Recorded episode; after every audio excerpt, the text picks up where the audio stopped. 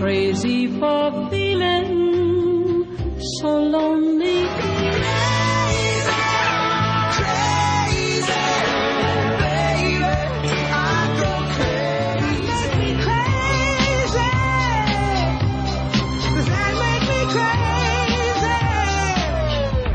That's crazy talk. Hey everyone, welcome to episode 13 of Crazy Talk.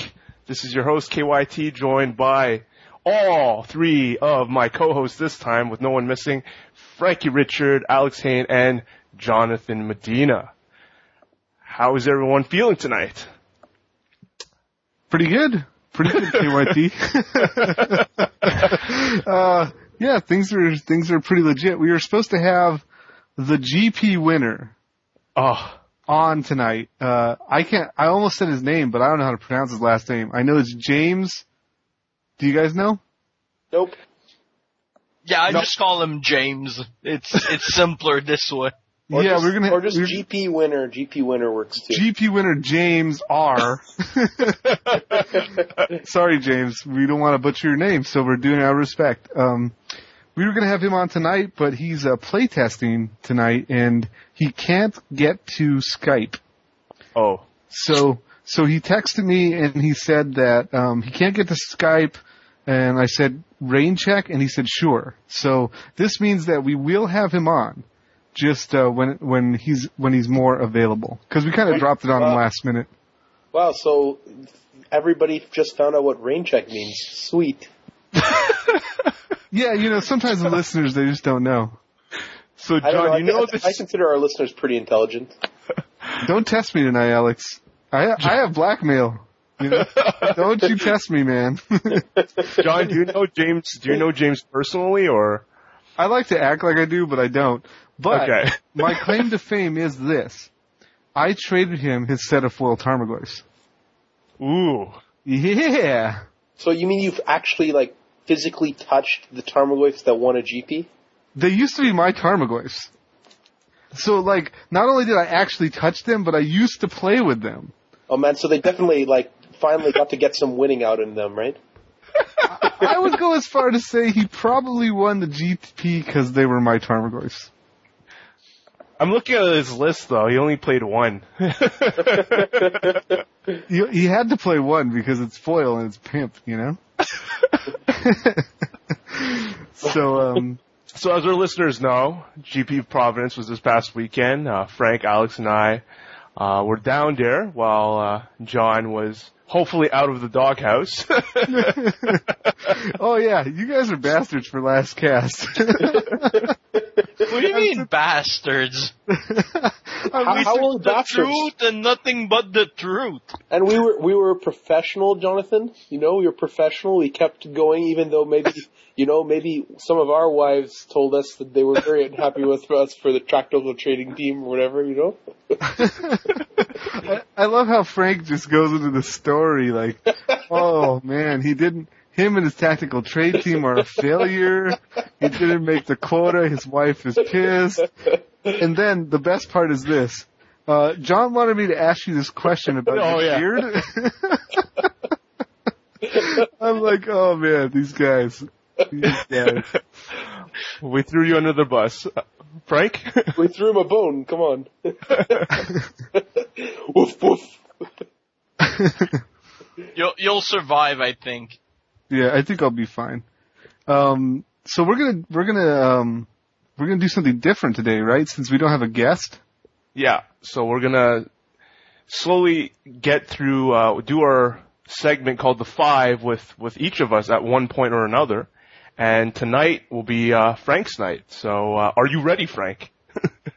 I have to be for my fans out there.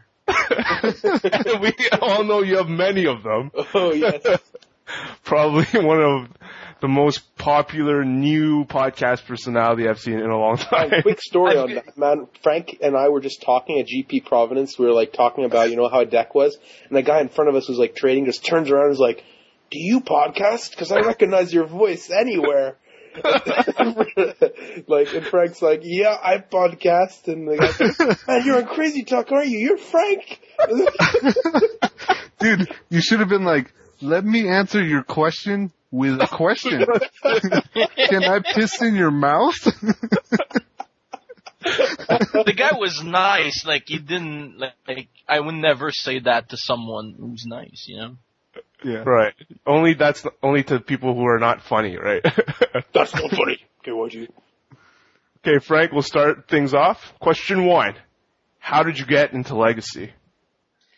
I guess I got into Legacy uh, back when there was no Legacy. Cause like when I started playing, it was uh, around uh, revised, and I, I stuck around I think until Homeland. And back then there was only like you either you played Magic, which meant, which meant like all the cards they've ever printed. Some of them were restricted, the Power Nine, uh, uh, the like some some powerful cards like uh, the Tutors and uh, and so on but uh so like when I played like, when I started playing Magic, like I I knew like tho- those cards that are still being played today, you know. So uh when when I started playing again, like I was interested, like vintage not so much because it it seemed to be like it was even more de- degenerate than when I played it, and uh so then like the next format was of course Legacy, so that. uh that seemed like um like an interesting format with a lot of interactions, a lot of powerful cards. So um when I started playing again, like I took from the beginning, I took interest in this because I I wanted to see like what decks were were competitive in that format and uh, like what the cards were worth. But like when I and but it, it was kind of like there was so much catching up to do in that format because like there's ten thousand more cards that that have been printed since I had last played when I started again. So there was a lot of catching up to do. So uh, and like I started slowly. I um I I built uh, Dragon Stompy first be- because it was more affordable. I started going to a few tournaments. Then I got into uh, elves, and uh, I I got the survivals while they were dirt cheap. and uh, eventually, uh, survival became the deck, so I already had them. So I played that a little bit, and then they banned it. And then like that's after that, that's basically when we started uh, Crazy Talk. So that that was kind of like my little uh, legacy history. But at some point you bought 40 dual lands, right? yeah, that was at the beginning of the year. Baller. Yeah. Ding, ding, ding, ding, ding. uh, question two. What's your favorite magic card? My favorite magic card, eh? Hmm. I guess I guess it has to be a card from the old days. Mm.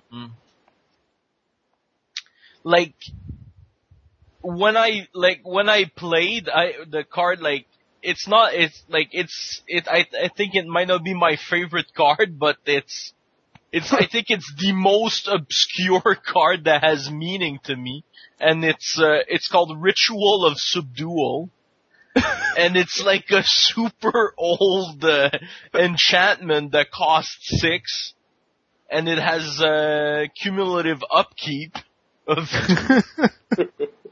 and what it does is that everything that you like, all your lands only produce col- colorless mana. so I was playing like this weird prison deck that played that, and it would kill you with a millstone. and like the other guy wouldn't be wouldn't be able to play anything because he could only have like colorless, like artifacts and so on and uh I went to like back in the days like I was living like in a small town like 1 hour from Montreal. And I went to my first tournament with that deck. And uh they called time on me. And uh back then like the the the tiebreaker was the life points you know? So my deck didn't do any damage. So of course I was lowest on life. But even if I had my deadlock on them, I I could never win within the time frame that was required. It's so stupid. oh man. Okay. Question three, Frank. What do you want to be known for in the magic community and why should we care? Um, I guess. Um, well, I want to be uh, known for being a good guy mostly, and uh, I think like a lot of people that I interact with at tournaments and uh, and in the in the community in general would agree to that. So uh, I think I think I'm getting there. Oh, and like it, we had such a good time in Providence, and uh, I hope like that everyone that meets me like uh, they have a good time as much as we do, you know. And this this is what I want to promote basically. so if you met Frank and you thought he was a good guy, leave it in the comments for this episode. and like I want I want people to a- have fun with the game, you know, because like sometimes it like it seems it get sometimes it gets too competitive, you know. Like I've seen like I've seen things, you know, like where guy yeah you lose a game, like some guy's gonna lose a game and then like it there's gonna be like a bad vibe and uh, like people calling each other scrubs and things like that. I think I think that's not like how you wanna uh, like um and promote the community basically. right. You don't want to promote that type of behavior in the community. Question four. If you got into a bar fight and you could pick one member of the magic community to have your back, who would be your pack one pick one? I think uh, my pack one pick one would have to be Robert because that guy packs a lot of hate. Oh. Who is this guy? He's uh, he's one of the guys we travel with. Uh, I believe he's won three PTQs, spanning like 12 years, and each time there were four copies of Incinerate in his deck. and he's the, he's the guy who uh, recommended recommended me playing uh, White Weenie when I uh, won the my PQ. so he actually followed his advice. But Yeah. I think I think to elaborate on the hate, can you elaborate why uh he packs a lot of hate? Like like he like he goes and sees what people play and then he meta games against them, you know? what? So uh so this past weekend there was a PTQ on Sunday and like it was like okay people are pay, playing uh, Caw-Blade and uh, Exarch Twin and like he had like four copies of uh of uh, Celestial Purge four copies of uh, Combust, four copies of uh, Divine Offering or something. I don't know. Uh, he four Whatever. copies of Revoker. four copies of like he, he like his deck was basically all eight cards. You know, like, and That's how it- rolls. It was, and then he came in and he played against random decks and uh, he lost to the random decks and he beat the shit out of the, the decks he was like armed against, basically. oh man. But he's he's awesome. uh John, take it away with uh, question five. All right, Frank. What's the craziest thing you've ever done? I I guess like it's it's more like the craziest thing that's happened to me is that uh no, that's unacceptable.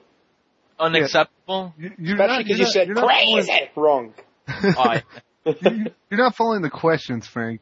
I mean, I know they're in English and not French. Okay. Oh, Oh, but Frank, maybe if you can't answer the question, maybe you should answer with another question. oh yeah. I mean, we ask you what's your favorite magic card, and you say, "Here's the most obscure magic card that's familiar to me." We ask you what's the craziest thing you've ever done, and you're like, "Here's the craziest thing that's ever happened to me." and Medina, you just said crazy. Wrong twice. oh man. well, I'm the guest. I answer however, however the fuck I want. You can suck it. oh, Medina sucks it all right. Oh, man. Don't get me started, Alex. I'm warning Yeah, you. yeah. Let's let's try to stay off of that. Answer the question, Frank. The Right. craziest thing I've ever done. Right. Hmm. I don't know, man. I don't do crazy stuff, man. I'm not crazy.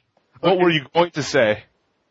The craziest thing that's ever happened to me is that, like, uh, when I was in university, I was rooming with my best friend from since uh, kindergarten, Okay. and uh, but he finished a year earlier, so I had to get like a random roommate for one year, and it turns out the guy was completely batshit crazy. And, uh, like it ended up with the police coming over and taking him away, and like it. it was That's it was crazy. really it was really bad. Like you'd never guess like this this would happen to me, and like the guy just went crazy on me. And the thing is, like, I like I did everything for this guy. Like I helped him move. Like, he was depressed. I cheered him up. He was hungry. I fed him. Like I did everything for that guy, and then he just goes uh, fucking insane. What did he do?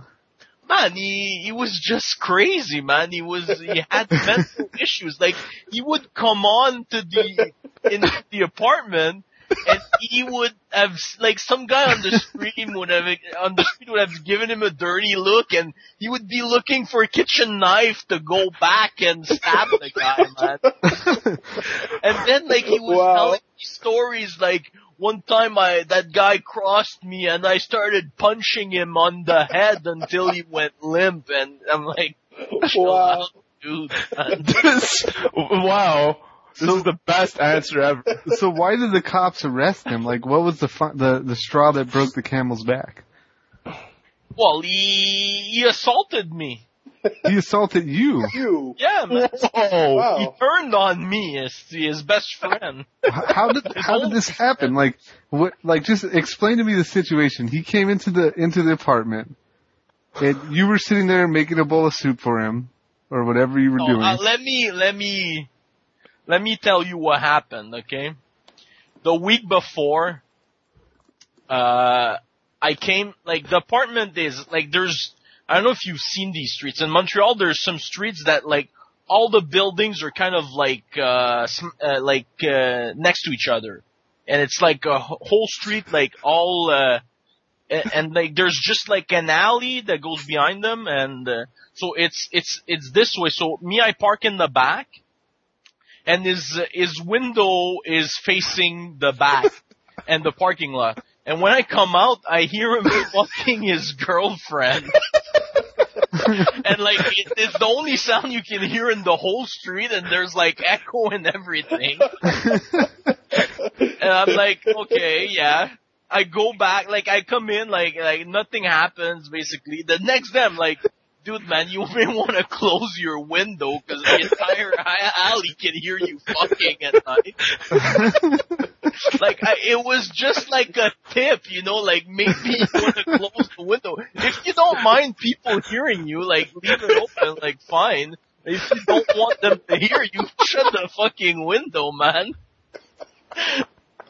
So like I told them that, and uh, this is crazy. like this is crazy. like a few weeks later, like he's in his room with his girlfriend. I'm in my room. I'm playing Counter Strike or something. I go into the kitchen to make uh I don't know a Kraft Dinner or like some crappy meal because I'm in university and I have fuck all. And uh he barges in in the kitchen naked and he start like he starts attacking me not very effectively but like he's trying to, to bash me and he's fucking naked and, he, and he's freaking out because he's saying he doesn't have his privacy anymore. Whoa. and then at that time like i call him down and like uh we we talk and like we I'm just saying like look chill out. Like uh, I'm not spying on you. I don't give a fuck about you. I'm just I'm just making pastas Oh man. Wow. And then, then, then the a week, like a Wait, few weeks after more. that, a few weeks after that, like the guy, man, he's owing me like, uh, I think he owed me but like eight hundred dollars, which was, was like two months of uh of rent, and uh a few weeks late, a few weeks later, he comes in, he gives me like half the money. I'm like, and at that point, I'm really tight in my budget, so I'm like, okay, fine, like it's better than nothing, but uh, like, you still owe me.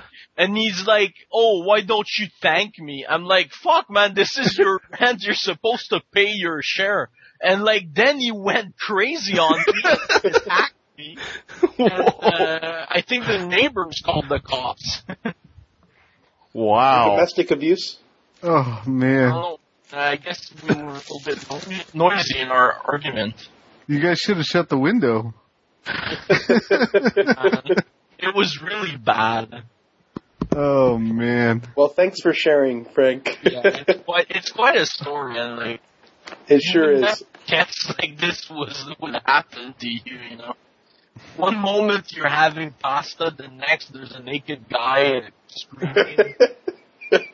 it's. I have scars from that event.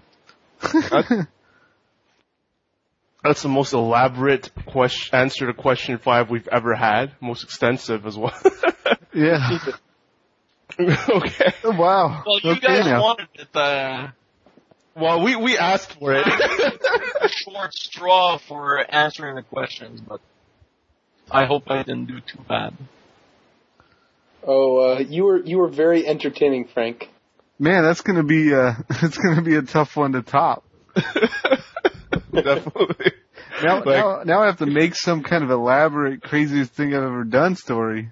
yeah, yeah. Like all three of us are gonna have to do that. I'll, I'll just be like, remember that story that Frank told you guys? Well, that guy was me. oh, whoa! I didn't see that coming.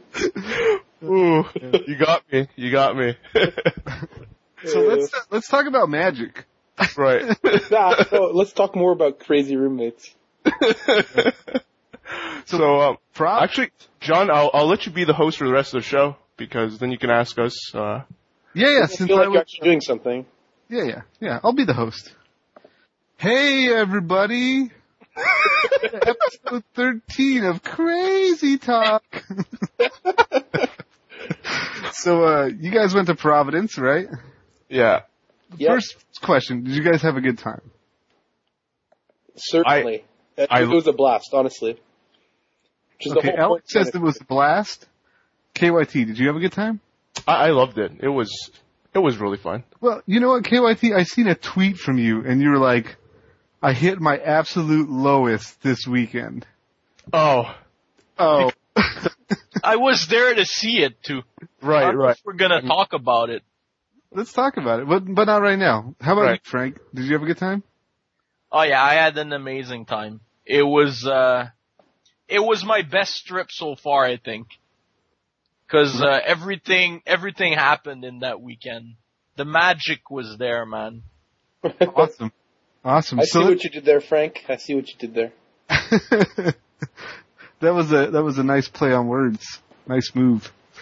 So what did you guys what did you guys play? Let's start with KYT. What did you play? I played a blue white Stoneforge deck that uh, Alex uh, was the main designer for, and um, it really resembles some of the builds that that came out that weekend, and and that a lot of the pros were on, except we were probably missing some of the breakthrough cards like. Uh, we didn't have enough time to test them like Ancestral Visions and etc. But it was really close. Uh, my initial sketch of the deck was really close to the one that Owen Turtenwald took to top eight. So um, it was really nice to see that in this format that's considered, you know, the crazy, wait, sorry, the craziest format in Magic that we were able to come close to what some people who dedicate their lives basically uh, to play this format. So I was really happy about that despite my result.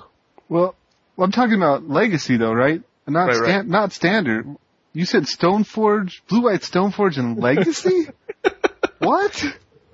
I know it's- it sounds pretty crazy, doesn't it? Right. It tur- it turns out there's a c- there's a card called Batterskull that's uh, really tough for aggro to to handle. So uh, Yeah, in any format, I guess, right?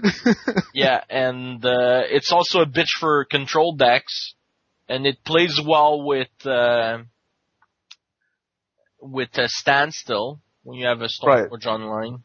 So Like it's it's I really wonder why Wizards printed this card. It's like we've seen in the past where when fairies was dominant, they'd print cards to like you know try to neuter it, and here we see like a card that that straightens the best white creatures in standard even more, and so much so that it's even playable in. Well, I played Stoneforge in extended, and like it makes it better in extended if it's still a relevant format, and now even in legacy. So like that's shocking to me. Like it, it really pushed over the edge though. Stoneforge in legacy, Batterskull was the key reason. Like um, even Patrick Chapin could sit, said in his article that he wouldn't even consider it if it weren't for Batterskull. So and we came to the same conclusion. now, I think I think one one of the thing that's uh, like the difference between Batterskull and the other swords that have been like that have been prevalent with uh, Stoneforges in Legacy. The difference with Batterskull it is that it affects the board, while the other sword you really need to connect with one hit before you like you get any advantage out of it. You know. So like that's that's uh like it's tough. It's tough to connect against the decks that like that know like they're they're gunning for it basically, you know, keeping you from getting an active sword, you know. Hmm. So so with the Batterskull, like it just gets into play and it starts attacking by itself, you know, like it's it's a threat in itself. And with the with the bounce ability, like it's a recurring threat, so it's it's even better. yeah, it seems like having that germ token makes the big difference between it and the swords because because this way you can have Stoneforge, put it in play, and you just put another creature in play right there. It wasn't like you Yeah. vialed in a equipment; you put a creature, you know. So Exactly. So that's that that's that's huge. I think it's, I think it's awesome that you, that you and Alex came up with a deck that's pretty similar to uh, to the ones that the that the pros were running and the the same conclusion that they came to. Um, I think that Batterskull was a was created as an answer to Vengevine. Um, because I think this is what I heard, and I don't know if it's it's really what happened, but I think in future Future League, Vengevine was a huge problem. So Yeah, they the printed thing. yeah, so they printed like uh what's this this extraction surgical extraction and Batterskull all to answer this Vengevine problem. But the funny thing is is that Vengevine is not seeing any play in in regular standard or, or other formats and, and now this Batterskull card is just awesome in the Jace deck, you know?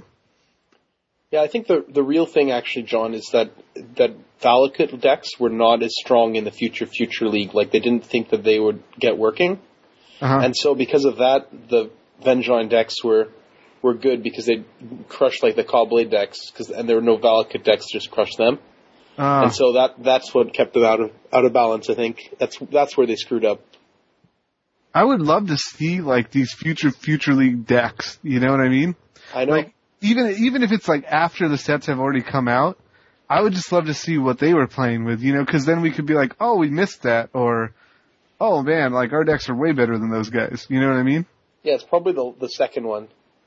like you know there's like 15 people at wizards working on these decks and there's like you know a lot of us let's say building tuning on MODO like you know the MODO never sleeps.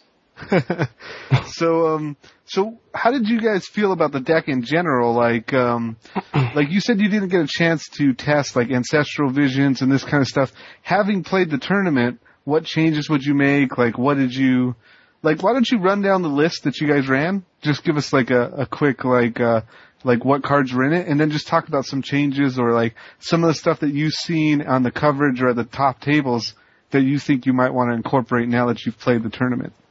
Well Um, well sorry for KYT first, of all, first of all I didn't actually I didn't actually play the deck.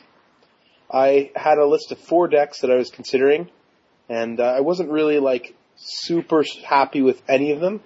The decks were Bug Control, you know, uh, Bob's, Jace, Goyf's, etc.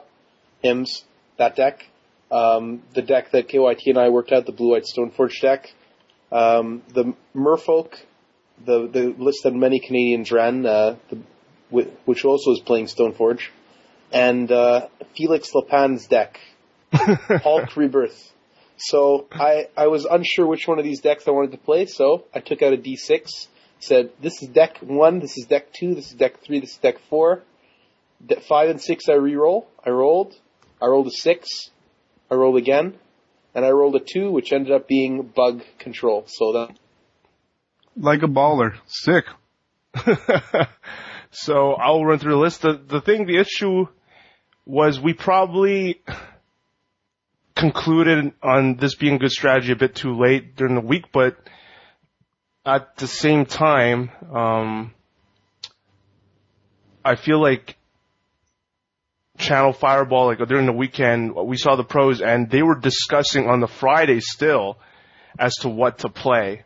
And, uh, I, you know, I talked to Paulo, um, I showed him my deck, uh, Saturday morning and he said like he, they changed their mind like Friday, Friday evening at 11 p.m., like with putting decks together. So I do wonder uh, when we can finally, like, what's the optimal time to, to finally decide a deck so we have enough time to tune in and, and figure out the sideboard. That's something to be figured out and, and a mistake that um, I will look to rectify in the ne- next year's GP, Legacy GP, if, if it's close at all to, to Canada. Um, so the deck I played played Stoneforge Mystics, two Vendilion Cliques, four Jaces, two Elspeths, uh, four Swords, one Batterskull, four Brainstorms, four Missteps, three Counter Spells, four Spell Snares, one Sword of Fire and Ice, four Force of Will. And so it plays the regular counter suite of, of all the other blue decks. And it also played seven man lands, actually eight I think I left out in my deck list on the website that I actually ran one Celestial Colonnade, uh, along with three Mutavaults and four Mishra's Factory. Um, and so that was it. That's a lot of manlands, huh?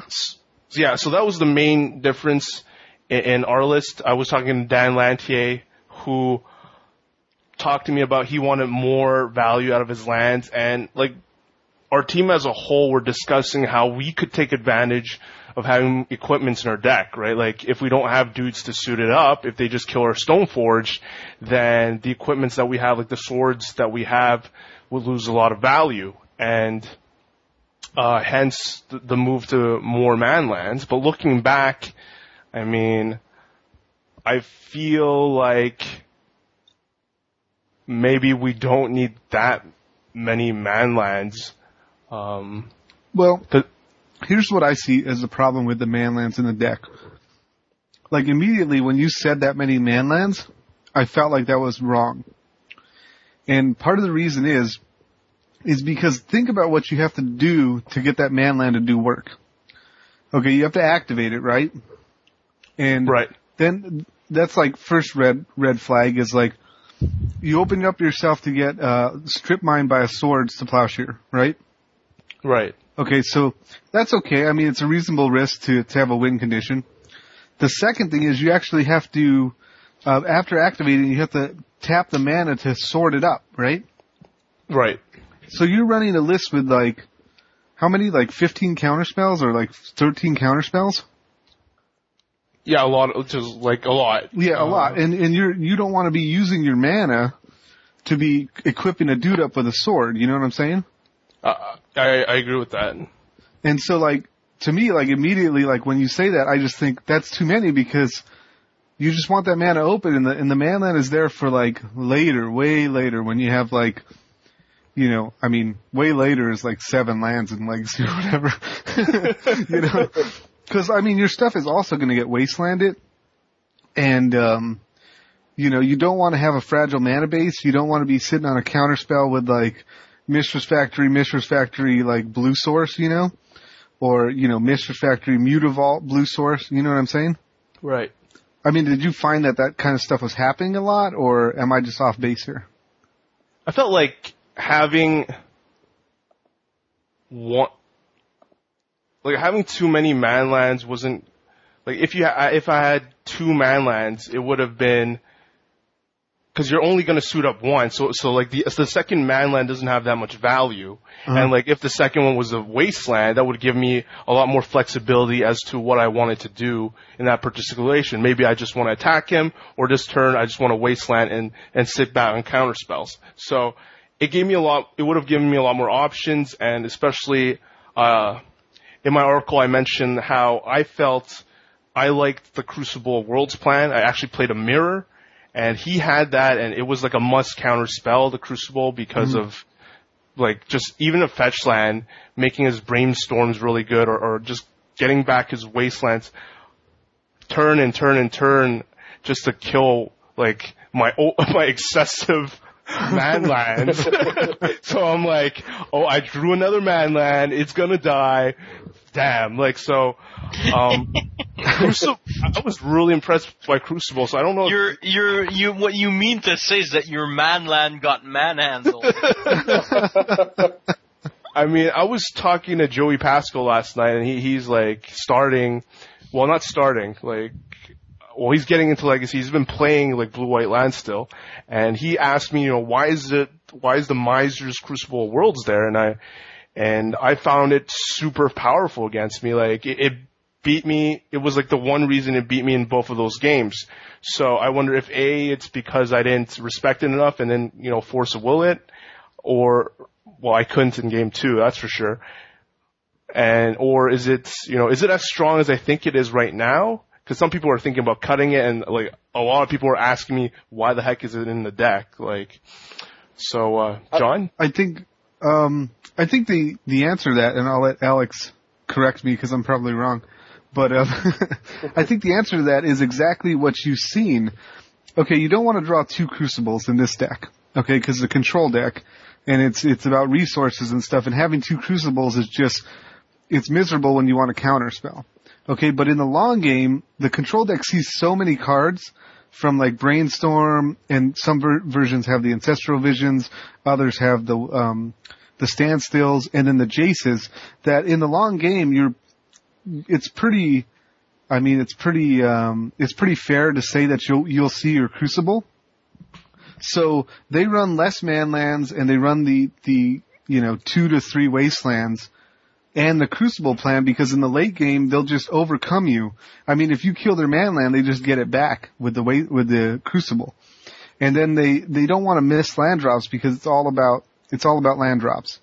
So I think that they only run one because you never want to draw two, and they run it so that they could have a a, a plan long game against other control decks. I mean, sometimes it's just a free win. Like if you resolve that on turn three and you have wastelands, then you could just shut your opponent out. Yeah, you're you're right, John. Woo! Success! Five points. Uh, but yeah, I was actually playing a Crucible in the sideboard of my bug control deck, and it was it was always really good. Like, because you want it, you don't you don't want it like you definitely don't want it early, and you definitely don't want multiples. You just really you want to play it like later, and it gives you it's a huge card advantage engine. Either you can like lock them out against some decks by repeatedly wastelanding them, or just returning fetch lands and like you never need to play a land from your hand ever again. So uh, you, when you accumulate lands, your brainstorms will always like be able to put two lands back and then shuffle away, so they become like ancestral recalls. And uh, you know your Jace brainstorms also are of course insane, and like you're you're never missing land drops, and so all their cards like Days and so on are bad against you. And it's just it, it, it keeps giving you advantage, but like I think in the control mirrors there were bo- there was one other crucible in the sideboard that they were bringing in because it's just so good. Like as you said, KYT, it's a must counter spell. Like you can't you can't let that resolve unless you're going to kill it. I actually played a, a a mirror match where my opponent played turn three crucible, and then I I had my own crucible. But I was actually playing. Uh, I was trying some Maelstrom Pulse in my deck as, as one of my removal spells instead of a Go for the Throat, and actually I I Maelstrom pulsed his Crucible, and then played my own, and uh, that was that was pretty sweet. like, I actually was really impressed with the with the Maelstrom Pulse that I was playing. I think I think it's like it's the, the format's slowed down enough that it's okay to be playing that. Hmm. Um, Interesting. like I go for the throat is good, but it has. Where, where did you get that Maelstrom pulse? Are you're joking, right, Frankie? Yeah, yeah. I But- got it from, from still- signing up to the GP, of course. Yeah, it's it's pretty awesome that they're giving that card. I think. Alex but- was like, uh, yeah, this looks like a good card. I think we'll put it in my deck. Well, actually, yeah, that kind of was it. Like, I wasn't thinking that I was going to play Maelstrom Pulse until I got it as a card, and I'm like, wow, this card actually seems really good right now. Because all these people are playing things like Shackles and Crucible, and lots of, there's lots of Jaces, yep. and, and it just answers all those cards as well as being able to kill, you know, off creatures and so on. Like, here, here's my, my best, best Maelstrom Pulse story though, is, uh, round, round six, I'm, I'm paired against elves. So game one, I Inquisition him and see his hand and let, let him keep, like, take out, take one of his, his, um, Wirewood uh, symbiote, so he can't go crazy if he gets like a elvish visionary or whatever. So he, with his summoner's pact, so he pacts for Regal Force and uses Quirion Rangers, which is the elf that you can return a force to your hand to untap a creature, Mhm. along with his one Fyndhorn Elves to produce seven mana, where he has and plays his Regal Force. And so he's got two forests and that, that guy left, and he'll be able to pay for his pack by untapping it in his upkeep. So I just play my Jason bounces Fyndhorn Elves, and he dies in upkeep to his own pact. And then the next game, the next game, I'm I I like bored and I have all this removal and everything. And anyways, he goes, you know, he plays like Elf turn, uh, uh, wire, uh sorry, uh, Quirion Ranger turn one, turn two plays a Priest of Titania. And then turn three, he goes nuts, plays three more Quirion Rangers, ends up bouncing all of his lands, and he's like tap Priest of Titania, 13 mana, untap it, tap it again, 19 mana, pay 15. I'm like, oh crap, I'm dead. It's, it's an Emrakul, right? But no, it was a Joraga Warcaller kicked seven times. oh wow. So I decided to pay two life and mental misstep that spell. And then you maelstrom So pulse then- all his, uh, Then- all yes, then I Maelstrom pulsed all four copies of Quirion Ranger. so his board was his what was uh, Priest of Titania and Elvish Archdruid. Wow. No lands, just Priest of Titania, Elvish Archdruid. That's dirty. And then after the game, he showed me that the next turn he'd drawn his own mental misstep to be able to counter back on his Joraga. that That's awesome. That was that was that was pretty funny though. That I I've now I've never before gotten a four for one with actual cards on Maelstrom Pulse. Now, now, what did you play, Frank? I played the the Hulk deck. Oh, you played that? Yeah, I played that. What did you think? And it was uh well the I think I think the deck is awesome. Uh it was fun and uh, I started 2-0 but then I went 0-3 and like a lot of those uh those losses were were I I can I guess I had like I had the bad like uh, it was bad luck for one matchup. Uh another another deck uh I, it was uh it was just like is he was playing a combo deck and it was just like a turn faster than me so like that one I couldn't win. And uh the other the other one like I I just I just couldn't get anything going. Hmm so Ne- uh Now, like, you shouldn't have too much tro- trouble with combo because you have, uh, what is that, Cabal Therapy, right? yeah yeah but if you don't uh I I didn't I didn't really draw it in those games I think And I think the other problem, Frankie, is you're way less experienced with the deck than Felix is. Like that deck, I I tried play. I was playtesting against KYT, and like, you know, I crushed him like seven games in a row or whatever. But uh, like, I still felt I was making players left and right, and then we played some more, and like, I definitely noticed like we played, and pretty much every game that I would lose was because I had screwed up. And like, there's just so many complex interactions. Like, how do you win when you have body double in your hand or whatever? Yeah. Like- And I think I think I I lost like the decks that I played against. Like it was the Metal Worker deck that I that I that I lost to. Then Mhm. it was the it was uh, just like a, a Bant Natural Order deck, and then it was uh, Painter's uh, Painter's Stone. hmm So um, what happened against uh, the Metal Worker deck? Uh, first game he goes crazy with Metal Worker on turn two. So uh, and the thing is, he like the deck plays disruption, and the disruption is really good against me. So Chalice at one is really good, and Mhm. uh, the Lodestone Golems slow me down a lot, like especially when they're in multiples. So that's Yeah. uh, like that's that's tough to overcome when, especially when they have the sick draw, you know. hmm Then the, like the second game, uh, I was able to like fight the hate and like get a progenitus out in time to win the race. Uh, and then the third game, he he was on the play again, and uh, he Malta five. He went turn one chalice for one. So I'm sitting with my uh with my uh Qasali Pridemage and like I'm thinking, okay, maybe I can fight through it. Turn two he goes Lodestone Golem. so like in my turn I just like I can't cast anything for one it'll get countered and uh, so I, I just I just pass the turn. Then he starts beating me with me with the lodestone.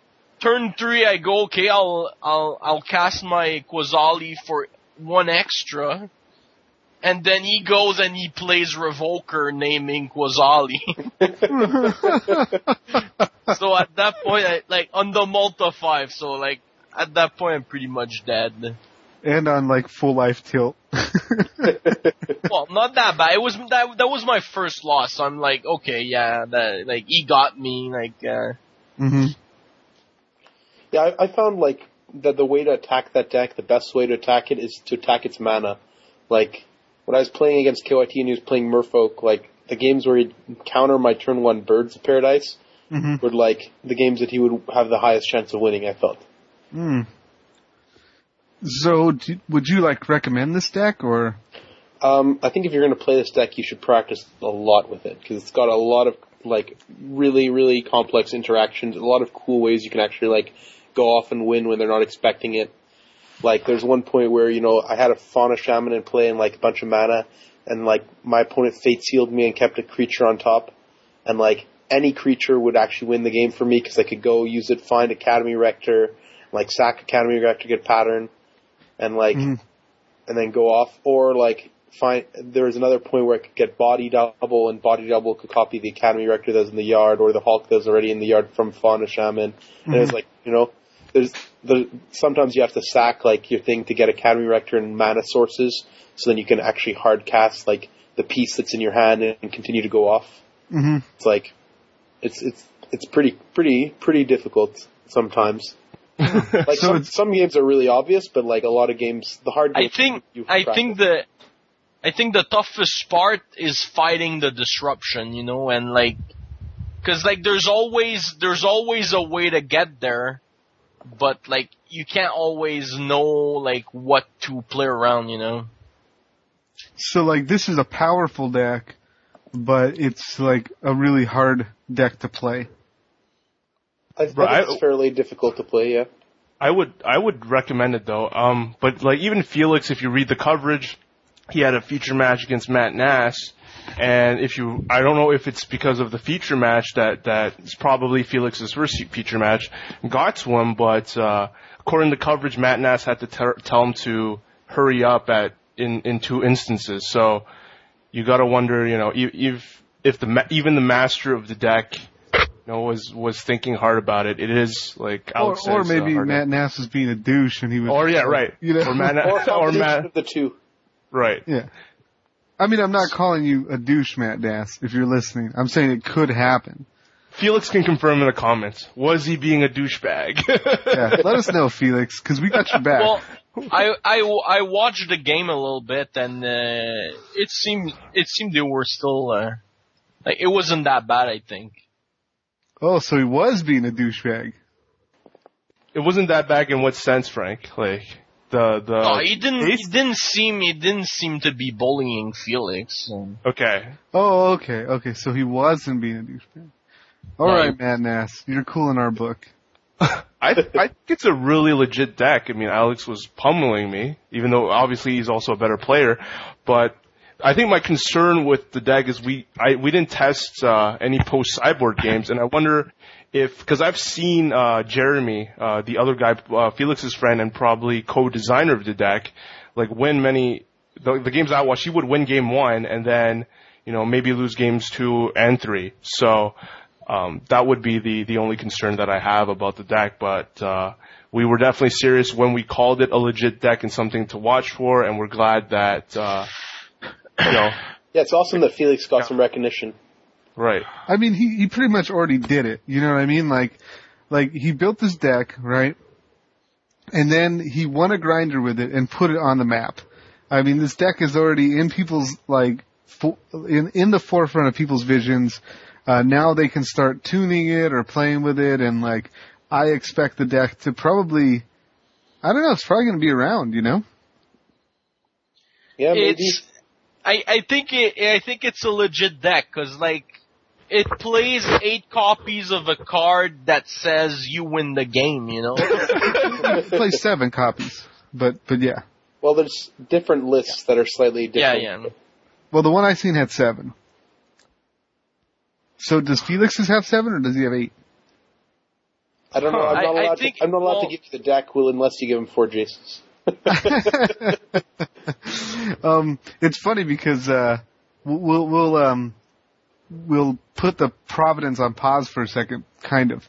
So Friday night, um, Matt, uh, Mark's son sends me a text message, you know, Yeah, this is awesome. and he's like, he's like, yeah, um, I'm I'm grinding right now, like blah blah blah blah. So I'm like, oh, I need I need uh, statistics, like I need to know about this, I need to know about that, you know, some other stuff. And so he writes me back. He's like, dude, he's like, there's a there's a, a natural order deck over here just destroying in this a natural order Hulk deck. He's like, a no Hulk deck is destroying at this grinder. I just lost to it. and I'm like, did it have pattern of rebirth? And he's like, I don't know. I didn't see that card. And I'm like, who was it? He's like, some French guy. I'm like, dude, it's Felix the Panther. and he's like, yeah, that's the guy. So like, once he was like, yeah, that's the guy, I was at my local store. And I'm like, uh, do you guys have any pattern of and, uh, the guy at the store Apparently- was like, let me look it up. And he looks it up and they're like a dollar fifty, right? He's like, yeah, we have, we have them at a dollar fifty. I'm like, how many? oh like- man. Uh, 12, I think. And I'm like, okay, I'll take them. And he's like, okay, so four? And I'm like, no, I'll take all 12. And he's like, all 12? And I'm like, yeah. He's like, oh, well, there's a foil one here. Do you want that one too? I'm like, yep. oh, oh, oh. Man, you're ripping off your local store. oh, Uh, man. even it, apparently, Mark's son, who is an awesome dude, it was awesome to meet him. He actually, while he was watching Felix before he even played him, he went and, and traded for, you know, using Oh, his yeah. tactical trade skills. He tactically traded for a foil Protean Hulk. So, uh, Yeah, yeah, that's what he told me. He was like, I scored a foil Hulk. Yeah, that guy is, uh, Mark Son is a great, uh, great addition to the TTT. He's, uh, he's legit. It's funny because before I actually, before I was a magic writer, okay, before I was like known as a trader, and before I lived in Ohio, Mark's son lives in Ohio. I lived in Vermont, and I traded with Mark's son through the mail. And, um, it's like we used to trade all the time through the mail, and I didn't realize that he lived in Ohio. So when I moved out here, uh, we did another trade through the mail, and I'm like, hey, wait a second. I'm like, dude, you live like an hour from me. And he's like, I thought you lived in Vermont. I'm like, no, dude, I moved to Ohio. So I, I actually got to meet him at a mean deck open over here, and it was really cool. Ever since then, we've been like, uh, BFFs, you know? Probably not close as him and KYT. But, No. uh. They went to math class together. are you serious? No. I'm like, this is a small world.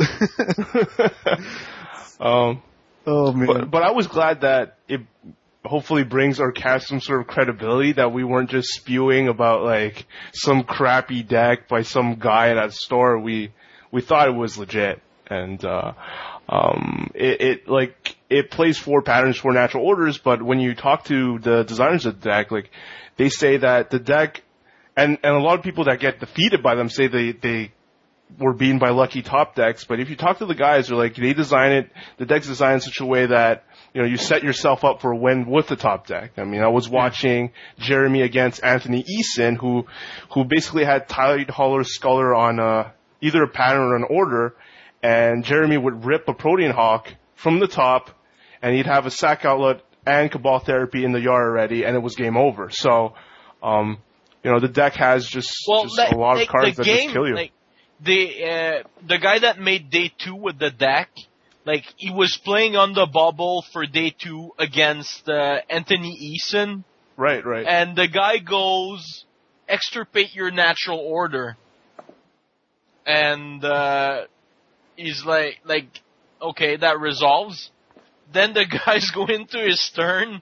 He hard casts the Protean Hulk and wins the game. oh and man. that's it. Like game over.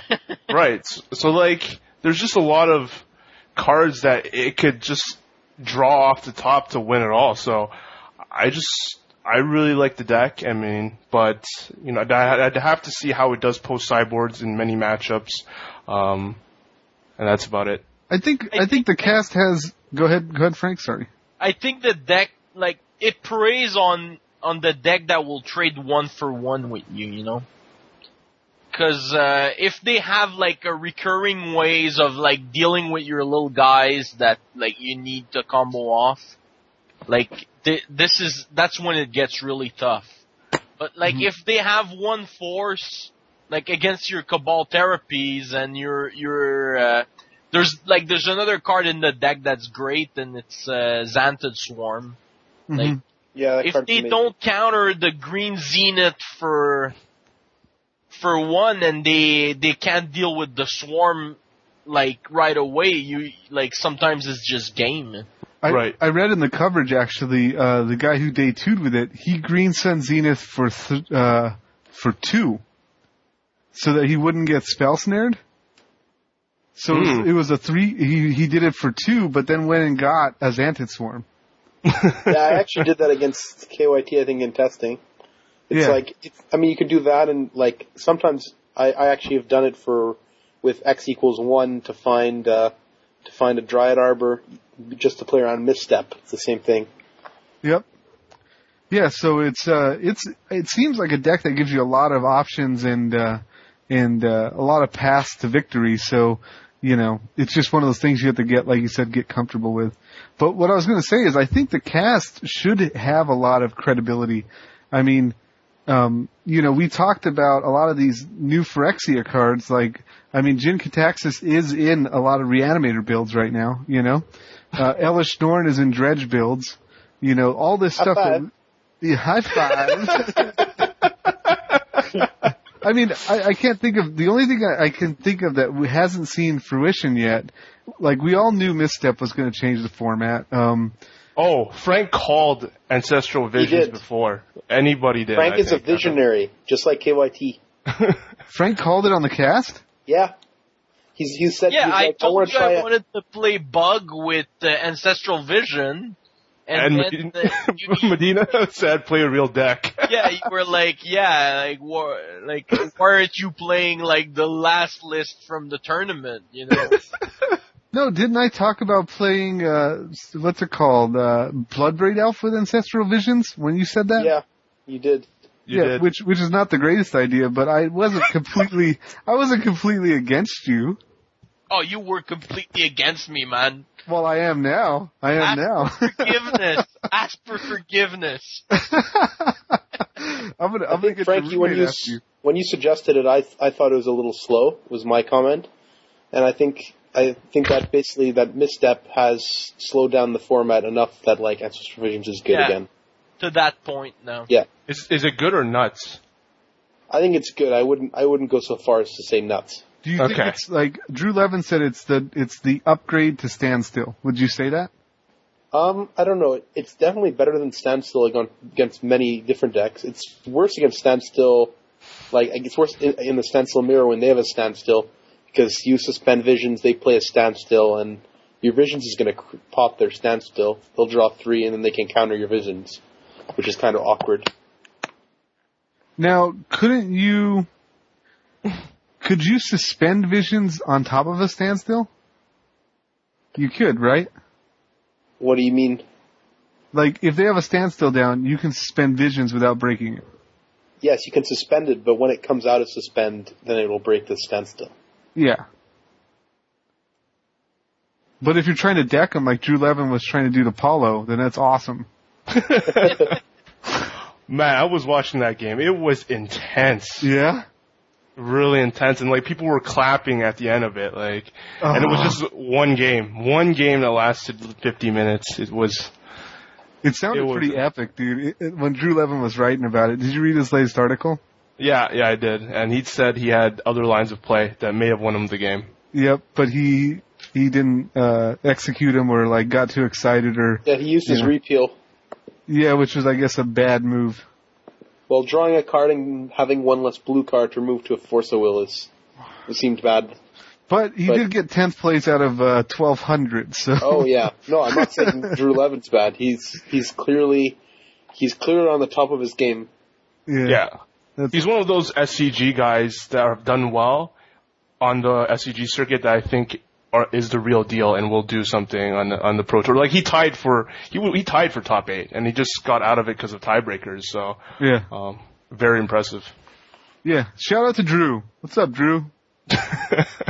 Yeah, Yeah. So um I'm pretty excited about the legacy format right now. I feel like there's I mean some people are making jokes about like oh man, you can play all the hits from uh Aaron Forsythe put that um the thing about I love about legacy is that uh you get to play all the old cards like uh oh yeah. all Forge Mystic and Jace. Yeah. so so like that it's a funny joke, but there there were some definite like so there were some differences in the builds that won, you know what I mean? Like Apollo's his uh, his deck was a was a stand was a, a Deeds. landstill deck, right? That was uh, that had like deeds in it, right? Yeah, hmm And then there was like uh there was a grindstone deck, and this is the one that surprised me the most because a lot of people were hating on this deck, and it top eight is a zoo deck, right? Uh, yeah, yeah. Yeah, I'm, I'm like, wait, there did there was a zoo deck that top eight. right? There was, there was. yeah, yeah, this one with the uh, with the Gaddock Teegs, the Grim Lavamancers. Yeah, because people were saying, oh man, zoo is dead, zoo is dead, but this guy, man, Yeah, John Kublis, he was like, what? I'm bringing my Nacatls. We're out in force. yeah. I- Mountain, I- plains, forests win. I, I know the Hadfields were gonna were playing zoo. I wonder well. if Wesco was playing the Coddles. Yeah, Nacatl for life. so, um, yeah, so I'm pretty excited. I think there was a good, I think there was a good mix. I mean, people were like going nuts about the Hive Mind deck that was in the top eight. Um, you know, there, there was a Merfolk deck, a Zoo deck. The the Hive Mind deck also, by the way, it's uh, Roberge's pet deck also. the guy who likes to, who likes to bring the hate. yeah. I thought it really this, his uh, pet deck? I thought he's like all all for mono red. No, he play he played that uh, at the GPT for uh, Providence, Okay. the the gamekeeper one. I thought this Bant deck that won was pretty cool looking. Yeah. No force of wills and no natural order bans, right? Yeah. It was just dudes and like awesome spells. Yeah. Awesome Yup. spells and dudes. He also had that Sylvan Safekeeper, man. That guy, uh, that guy seems to be pretty legit. He's he's among the top twenty invitational cards of all time. how many, how many invitationals were there? 20? I don't know, like I think less than twenty. oh man. So, um, what else did you guys see in Providence that you were like surprised by Well- or like, you know, well- one thing one thing that was interesting from the GP itself is that there was a lot of innovation. You know, like uh, w- we've seen we've seen basically like the same decks like going in and out of uh, like of the top eights uh, on the SCGs, but this time for Providence, like a lot of people came up with new decks and new tech and new uh, new things that we hadn't seen before. You know. And Yeah. that's that's uh, that's interesting, and I think I think it's a trend that we're gonna we're gonna see um, that's gonna keep happening. You know, like there's so many tournaments now that people keep their great stuff for the bigger ones. You know, like they're gonna go, they're gonna risk more on those tournaments to kind Yeah. of break to try to break it, basically. You mean like GPs we break it, Mize? Shout out to the the Gathering man. That guy is that that is one Uh. chill dude. Oh man, was that Oh. your guys' soundtrack for the uh for the uh tournament? You know how Kibler picks a song, but you guys picked the CD, and that's what you guys are rocking to. right. So- we, We we listened to it pretty extensively on the way there. and uh, we got lost in Boston traffic, so we had like extra time to listen to it. Oh man, Oh, yeah, man, Boston, Boston. traffic is the worst. Yeah, Um, especially because you're in Boston. Yeah, and there's like road work everywhere. Yeah. to to touch up on uh, Frank's point, like me and Frank have discussed this before, and I, I I think there might be other factors. I think I disagree with him about like pros keeping uh, their tech. I think just SCG there isn't that many. There's less players first of all, so there's going to be less variety of decks, and and there's less of those top uh, tier um, brewers that you're going to see. So. Um, but that that would be my opinion. Um, I mean, Jerry uh, in, innovated with the Landstill deck like uh, two weeks ago, so um, there, there, I just think there's a lack of those kind of people at these tournaments. Yeah, I like, think me, me, I'm pretty sure that uh, that next week, I think it's next week, the uh, the invitational in Indy, like a guy like Jerry, he will be playing com- something like completely different. I think from what we've seen him play before. Yeah, he's gonna have some spicy salsa. Yeah, exactly. Well, Drew tweeted about working with Chapin and, and Jerry exclusively for the Invitational, so we'll probably see something from those three guys. But I do expect it to be uh, a Stoneforge deck. Stoneforge based. Right. Um, Yeah, I mean, I think I think I agree a little bit with both of you guys. Um, I think that I think it's a mixture of both. That there isn't a lot of pros at the SCG that are bringing the tech. Like if pros came to the SCG, I think we'd see more of this stuff. Um, I mean, there's pros there. Don't get me wrong. I'm not trying to belittle the SCG events or anything, but like a GP will bring like so much more people and so much more high caliber players. Like even Drew said in his report that he has never really played against someone who's top eight at a pro tour in a constructed setting, you know? PB. PV. so, um, so like, I think, uh, I think that's true, but then also, Drew said, uh, this weekend that he's not gonna be handing his deck list out, that, um, he's gonna be working with, uh, Chapin and Jerry, and it's gonna be secret. And so I think there is a little bit of that going on when, when people really want to win these things, um, they keep it really on the, on the down low, you know? hmm So um so yeah, I think uh I, I had I had fun uh cheering for you guys and uh and watching you guys uh you know through the pairings and the uh, standings. You know, I was sad to see all of you guys uh scrub out, you know. Pretty uh pretty hardcore, but uh Whoa. I, I scrubbed out really hardcore. Oh yeah, no, I'm not disputing Alex- that part. Alex was Alex was close. yeah. I was in in round eight. I was paired against. I got to look at the pairing sheet and like, come on, s- sucker. And it's like Alexander Hain versus Brad Nelson. uh oh. And uh and so you know we we got paired. He Brad he, Brad's a nice guy, and uh he took game one. He was playing junk. He Uh-huh. he uh landed a Knight of the Reliquary that I couldn't deal with. But then game two was a monster of a game, back and forth, with him having like a bob in play at one life for like 15 turns. and like, like kept on the, t- and he had a Knight of the Reliquary that if it ever hit me, I would die. And, uh, like, it was just, uh, we both had tops in play because I was actually playing a top in my, uh, my, de- in my deck, which was really awesome Uh huh. and like so many decisions and plays, and eventually, like turn four of extra turns, he finally died to his Bob revealing his swords to plowshares. That if I hadn't just flipped my top, played Crucible, and wastelanded his only white source, he would have been able to cast on his Tarmogoyf and survived. Hmm. Mm. And so, uh, so however, at that point, a draw would eliminate us both. So I conceded to him. It's a lot more important. He, that's his job, you know. He, he and so it's a lot more important for him to to make it than me. Now, if you would have, if he would have conceded to you, where would that have put you? Then I would have had to win my last round, and then I would have made day two had I won my last round, Okay. which I did, but I don't know. He, he ended up not winning his last round, so. Alas. Boo! Come on, Brad, get it together. And uh, I, I noticed that he was actually pared down in the last round, so whoever beat him didn't make day two either. Oh, so they weren't as nice a guy as you were. No. Wow. Well, we can't all be just awesome, you know. Yeah, yeah, There's I know only that. so many Alexes and Medinas in the world, right? Yeah, uh, that's right. Sorry, and guys. Franks and Franks and Franks. I think Frank is like out star powering both of us right Oh, now. man, yeah. He's got all the comments. He's got all the chicks. He's got everything. Uh, yeah, there's so, some random girl added me on Facebook. I was like, yeah.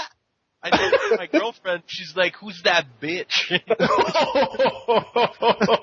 Frank was like, "That's just Alex's mom." Whoa.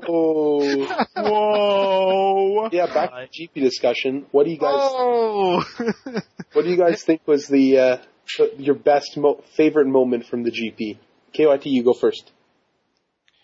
Favorite moment of the GP? I think just, I think just going to an event with other people and and feeling like this is going to be. I, I'll let uh, Frank answer after, and I'll think about a more specific thing. But the more general thing is just going to a tournament with friends and a team. Like you just it, it- like this brotherhood. It just feels so so awesome. You care about whether your teammate did well or not, whether you made day two, and then when they made it, you you care if you're excited for them, if they're close to the top eight. It's it's just you know just being part of a team. That that general feeling is just it's just awesome. So I look forward to all the time to these type of events, and I feel bad for people like uh, Alan Campbell, who uh, who's on Twitter, and telling me that he's like the only guy he knows that would travel to events. I mean, that totally sucks. So, um, Yeah, it's definitely about the people you go with and the people you meet there. Like that was, you know, I I had like my nationals invite was on the line, right, for coming in, and luckily I'm still above the threshold after afterwards. Yay! Even though Woo! Even though the Sunday PTQ didn't come in yet, which I was actually thought I was going to have to need those points to uh, to to stay above, but yeah, so I'm still there. Uh, unfortunately, one of my friends didn't make it; was lo- lost his Nats invitation. But uh, I just went in with the mindset: I'm here to have fun. Doesn't matter if I win. Doesn't matter if I lose my Nats invite. It's not that important. What's important is just to be here and chill with all these cool people and have a lot of, of fun. You know. Yep. So like, was that a, I missed a moment. Was there a moment there? Like your favorite moment, right? Of the, of I, the I didn't say it yet. I'm waiting. It's Frank's turn now. I was just, uh, Oh, just adding. Okay. yeah, yeah. For me, for me, the week, the weekend was literally was a roller coaster of emotions. Cause, uh, when I got to the hotel room, I opened my bag, I looked, and, uh, I didn't bring my deck with me. he brought all his other cards though. And like, I, I, I had my entire standard collection for the PTQ the, on Sunday if I didn't make day two. Uh, and, um like, in that box I had like, I had my deck, and I had like all my spare legacy cards, like all my duels, all like, Like so, if I changed my mind and I wanted to play something else, I'd have it. I'd have like mostly everything, you know. So, uh, like from that point, like it was kind of uh, of an adventure, you know. And uh, we we just went we went to the site and um, there because because Alex was considering to play the Hulk deck. His friend and the guy we had on the show uh, earlier, David Schneer, he had most of the cards that are played in uh, in the Hulk deck. So uh, I I went there and like nobody else was planning on playing it, so uh, I was able to borrow the cards and uh, I I got a few uh, from the dealers and a few from uh, other friends that were there, and and I was able to play. Uh, 74 out of the 75 that I was planning Yeah, because Frank and I went around to the dealers, and none of them we could not find Starved Rusalka. Which is, Really? yeah, it's, it's the most obscure card in the deck. Gills And back no- uncommon for a green one-one creature. Pay a green, sacrifice a creature. You gain one life. Was it uh was it like important to the deck? Well, it's the it's It- the only sacrifice outlet you can Green Sun's Zenith for. Ooh, Yeah. um, wow. luckily, luckily it didn't it didn't really come up in the tournament, you know, because like The there's a, just that good. It's a, it's a corner case that you need to tutor for the uh, for that guy to go off. Like there's there's other ways uh, of getting there, you know, in the deck. So uh, it it didn't come up, but like I was I was able to play like a decent. It, it was close enough, I guess. That's awesome. And and uh, and then like at the end of day one, I had my camera with me. I, I took a few pictures of people uh, that there, and like I'm a like after that, we're in the restaurant. I look into my bag. I'm like, fuck! I left my camera at the venue. and then we went back, and uh, it was in the Lost and Founds. And then on Sunday, I'm playing in the PTQ, and at the end of the round, I like I look up on the table and it's like, "Where's my deck box?" And the guy that was, I was playing against, he took it by mistake. But then, like, uh, I, I, I, like, at first I'm like, that man, I, I, now I'm getting my decks, deck box stolen. It's like the, it was like the third strike, you know? But like eventually I found the guy and like he had like he just had like he had the same box and he, he like he, he was he picked it up like without really uh noticing and uh, he gave it back to me and uh, like that wasn't that was like again for the third time the crisis was averted, you know. it, it's funny that it takes like three like huge crises to actually tilt Frank. He's like, "Oh, I left my deck at home. I'll just borrow one." Oh, I lost my camera. No big deal. And finally, when somebody steals his deck, he's like, "Okay, I'm a little pissed about this." no, it was only the deck box. It, like it wasn't the deck. I had still had the cards, you know, like oh, it was only the box. yeah, it was only the box, but it, Okay. It was Well, funny because, like, the judge, like, one of the guy that drove with us, like, he's, he was judging the event, and he went and he came and picked up my, my match slip, Oh, so I was like, are you, like, playing a prank and, like, you stole my box? And he's like, no, no, I didn't take it. and then eventually I found the guy and he, we sorted it out. Yeah, man, Frank is so laid back that if he would like was even more laid back, he would fall over backwards. well, I mean, he told us the story of his naked roommate beating him, and he's still like, just "Calm down, man. chill." Here, have some of my pasta. Let's talk about this." oh man, he's just like, "Let's just have some dolphin safe tuna and just relax." Yeah, that's pretty much it. All right, so uh, so let's come back to KYT. What was your favorite moment? Well, you didn't really say a favorite moment, Frank. You were just like the the GP was like a a roller coaster of emotions. Well, uh, it was like the outcome, you know, basically. Like, there's no like I can't pick one moment. Like I like them all differently. You know. They're they're like your children. Yeah, exactly. we All had like uh, we had uh, another good moment in uh, in the hotel. We had uh, Joey Pasco call us late late at night. I think after day one, and uh, like back. He's a huge Fa- Frank fan. Who isn't? I mean, I'm a huge Frank fan. Yeah, we all know you're pretty huge. Yeah, I should have, speaking of me being huge, I should have called you guys after day one and showed you my man boobs. That would have been awesome. That's kind of like- why we didn't get there in the PTQ, man. We weren't psyched enough. Yeah, yeah, those man boobs would have got you all the way through, dude. It's like a rabbit's tail, Rich. I mean, rabbit's foot.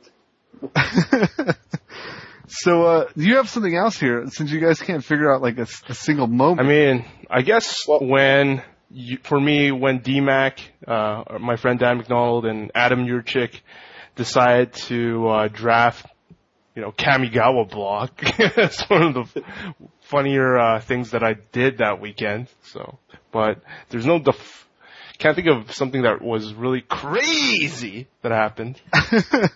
And so I, I was pretty happy when uh, when my friend Eugene Ho and uh, and Justin Richardson, the, they both made day two, especially Justin, because that guy been grinding for a while, and you know he really deserves a, a break.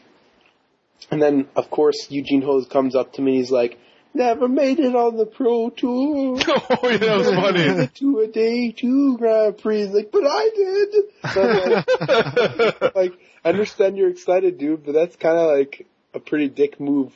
You know, you're, you definitely can get shafted by karma for that. And of course, then on day two, he does not win a single match. Shout out to Eugene Ho. So you're like, my favorite moments were when Eugene Ho made day two, and then when he lost every single match in day two. Kind of, yeah. I don't know. Man, my Justin, unfortunately, he went. He had three buys, and he went. He was eight one day one, which was a record of five and one, and then he he he got twisted imaged for uh, for day two, and went one and five. Oh, twisted. I'm like in Legacy, I guess. Stoneforge Vislic is there. Why not other Type Two cards? so like, uh, who did you did you guys meet anybody awesome? Like, did you guys like? uh I mean, everyone was there, right? Well, we met Mark Sun, right? Mark Sun's pretty awesome. He is Oh, he's legit. awesome. Yeah. Um, uh, Spruik. Yeah. he's he's funny. Oh, he's he's awesome. We told him he needs to play in Type Two. He needs to play Splinter Twin combo. And he has to have it. He has to have twice the combo, not just once, so he can move both his hands back and forth, like like he's you know, t- tapping and untapping. Just so he's like you know he's he's playing like the discs, like you know. He, he loved that joke though. He's like, yeah, I think I really do need to do that. That's ridiculous. That is ridiculous. The Splinter Twin combo with DJ moves, man. coming to coming to PTQ near you. Spruik. Um, for me, Adam Yurchick is always such a chill guy to uh, meet up with at this event. I I got to meet Patrick briefly, who was he was quite busy, but I got him to sign my copy of Next Level Magic. Oh Magic. man, that reminds me. So, Yeah? Yeah, so I I, have. I think Alex got a few cards signed. Oh, right, right. So I have a big stack of gruesome encores. And so I went at the GP, I went up to LSV, I'm like, hey, I'm Alex, I'm a big fan of yours. Can you sign my gruesome encore? He's like, oh sure, that, here, here you go, and sign LSV.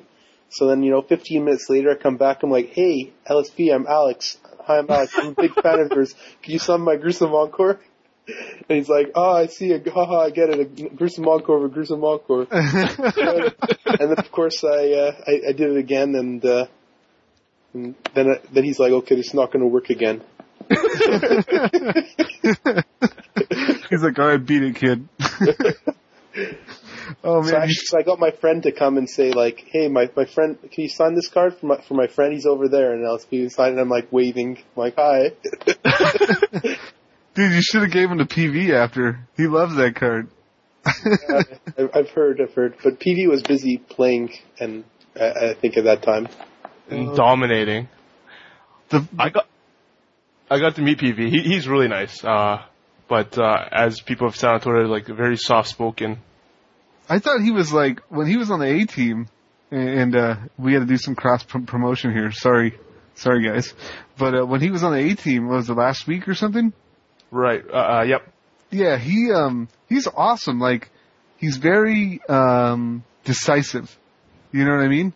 And he's like very clear. His head is very clear. Like he says, well, you know, point A and point B, and you get there from from this line. You know what I mean?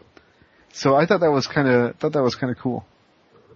Yeah, I saw him draft. I think I saw LSV drafting, and PV was just sitting next to him, and LSV would ask PV's opinion a lot. So, go PV. Maybe PV is like the godfather of Magic players. You know what Yeah, I mean? you guys should listen to the A team if you haven't. You know, it's, uh, Yeah. especially especially that episode. That was a sweet episode. It's really good. But speaking of cross promotion, I I uh, I did a little cross.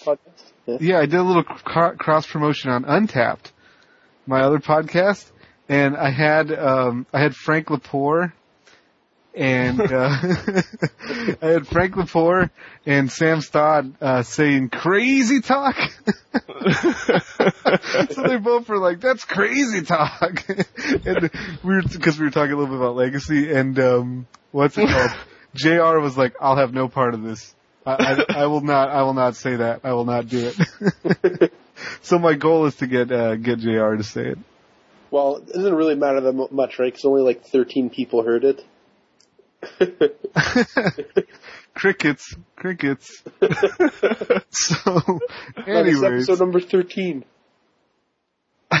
oh man, Alex is so bad at making jokes. I, I definitely missed you guys though. I was uh, I was bummed out I didn't get to do the uh, the show with uh, Adam Barnello, right? Oh, Oh, him was sweet too. He was, He's legit. yeah. Yeah, he seemed really cool on the show, man. And he's got so much Is- knowledge is- stacked in his head. It's like a knowledge pool.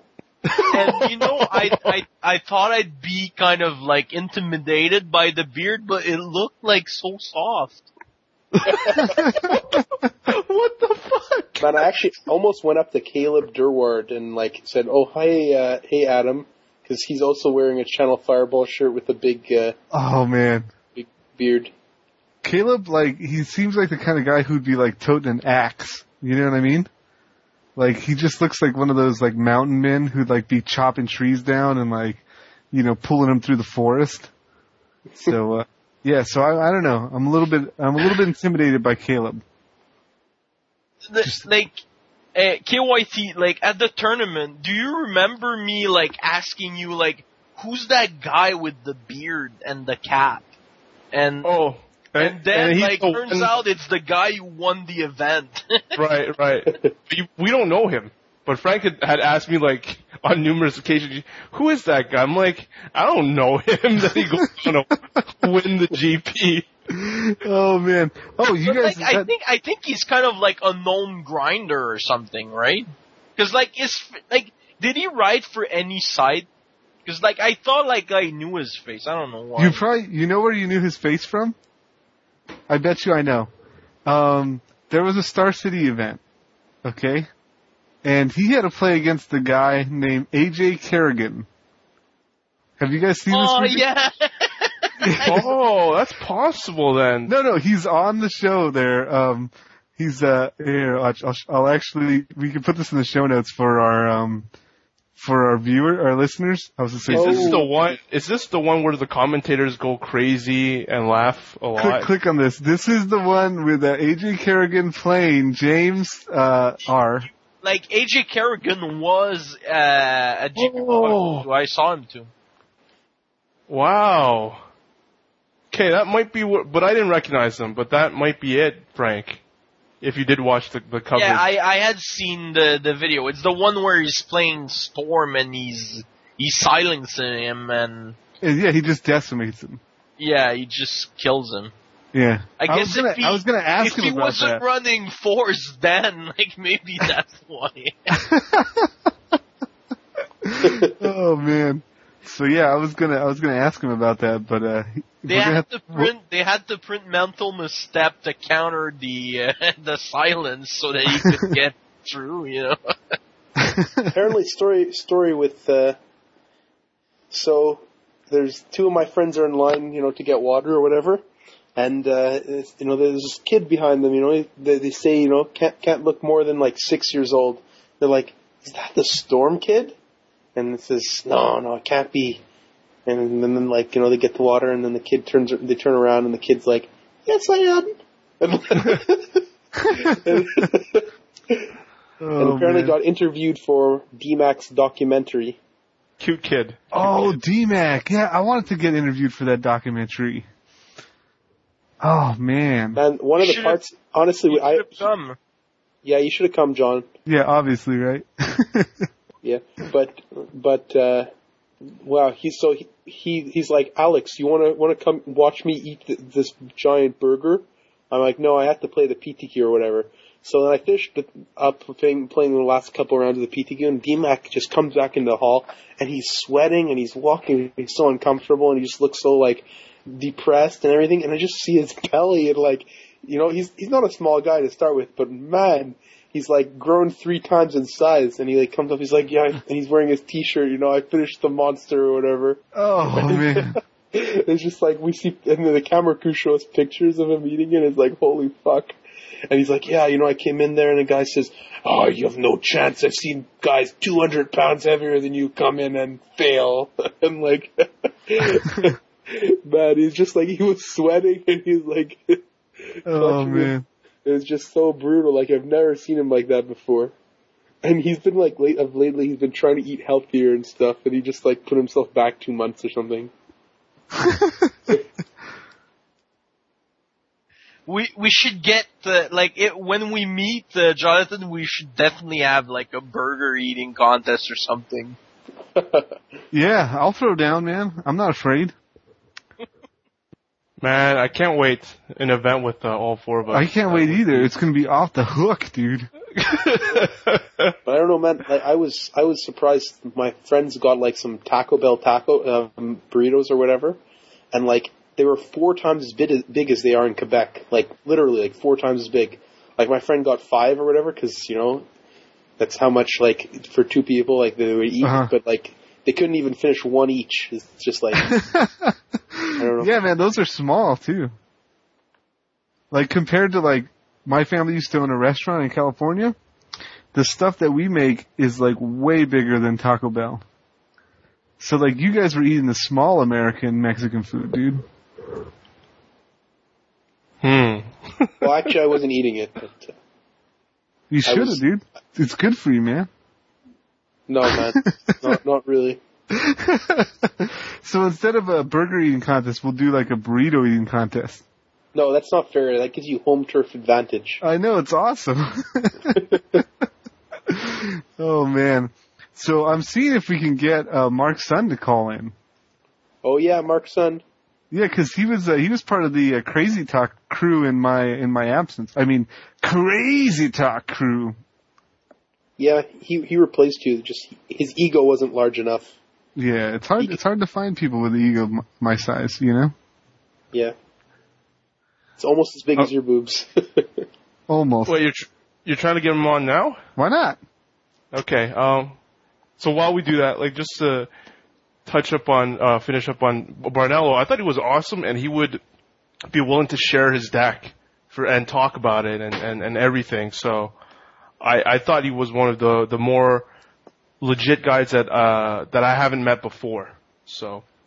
Um, Yeah, Yeah, a lot of the a lot of the uh listeners really liked the the commentary that he gave, and I thought it was pretty cool. I, I loved uh, listening in and uh, you know just following along with you guys.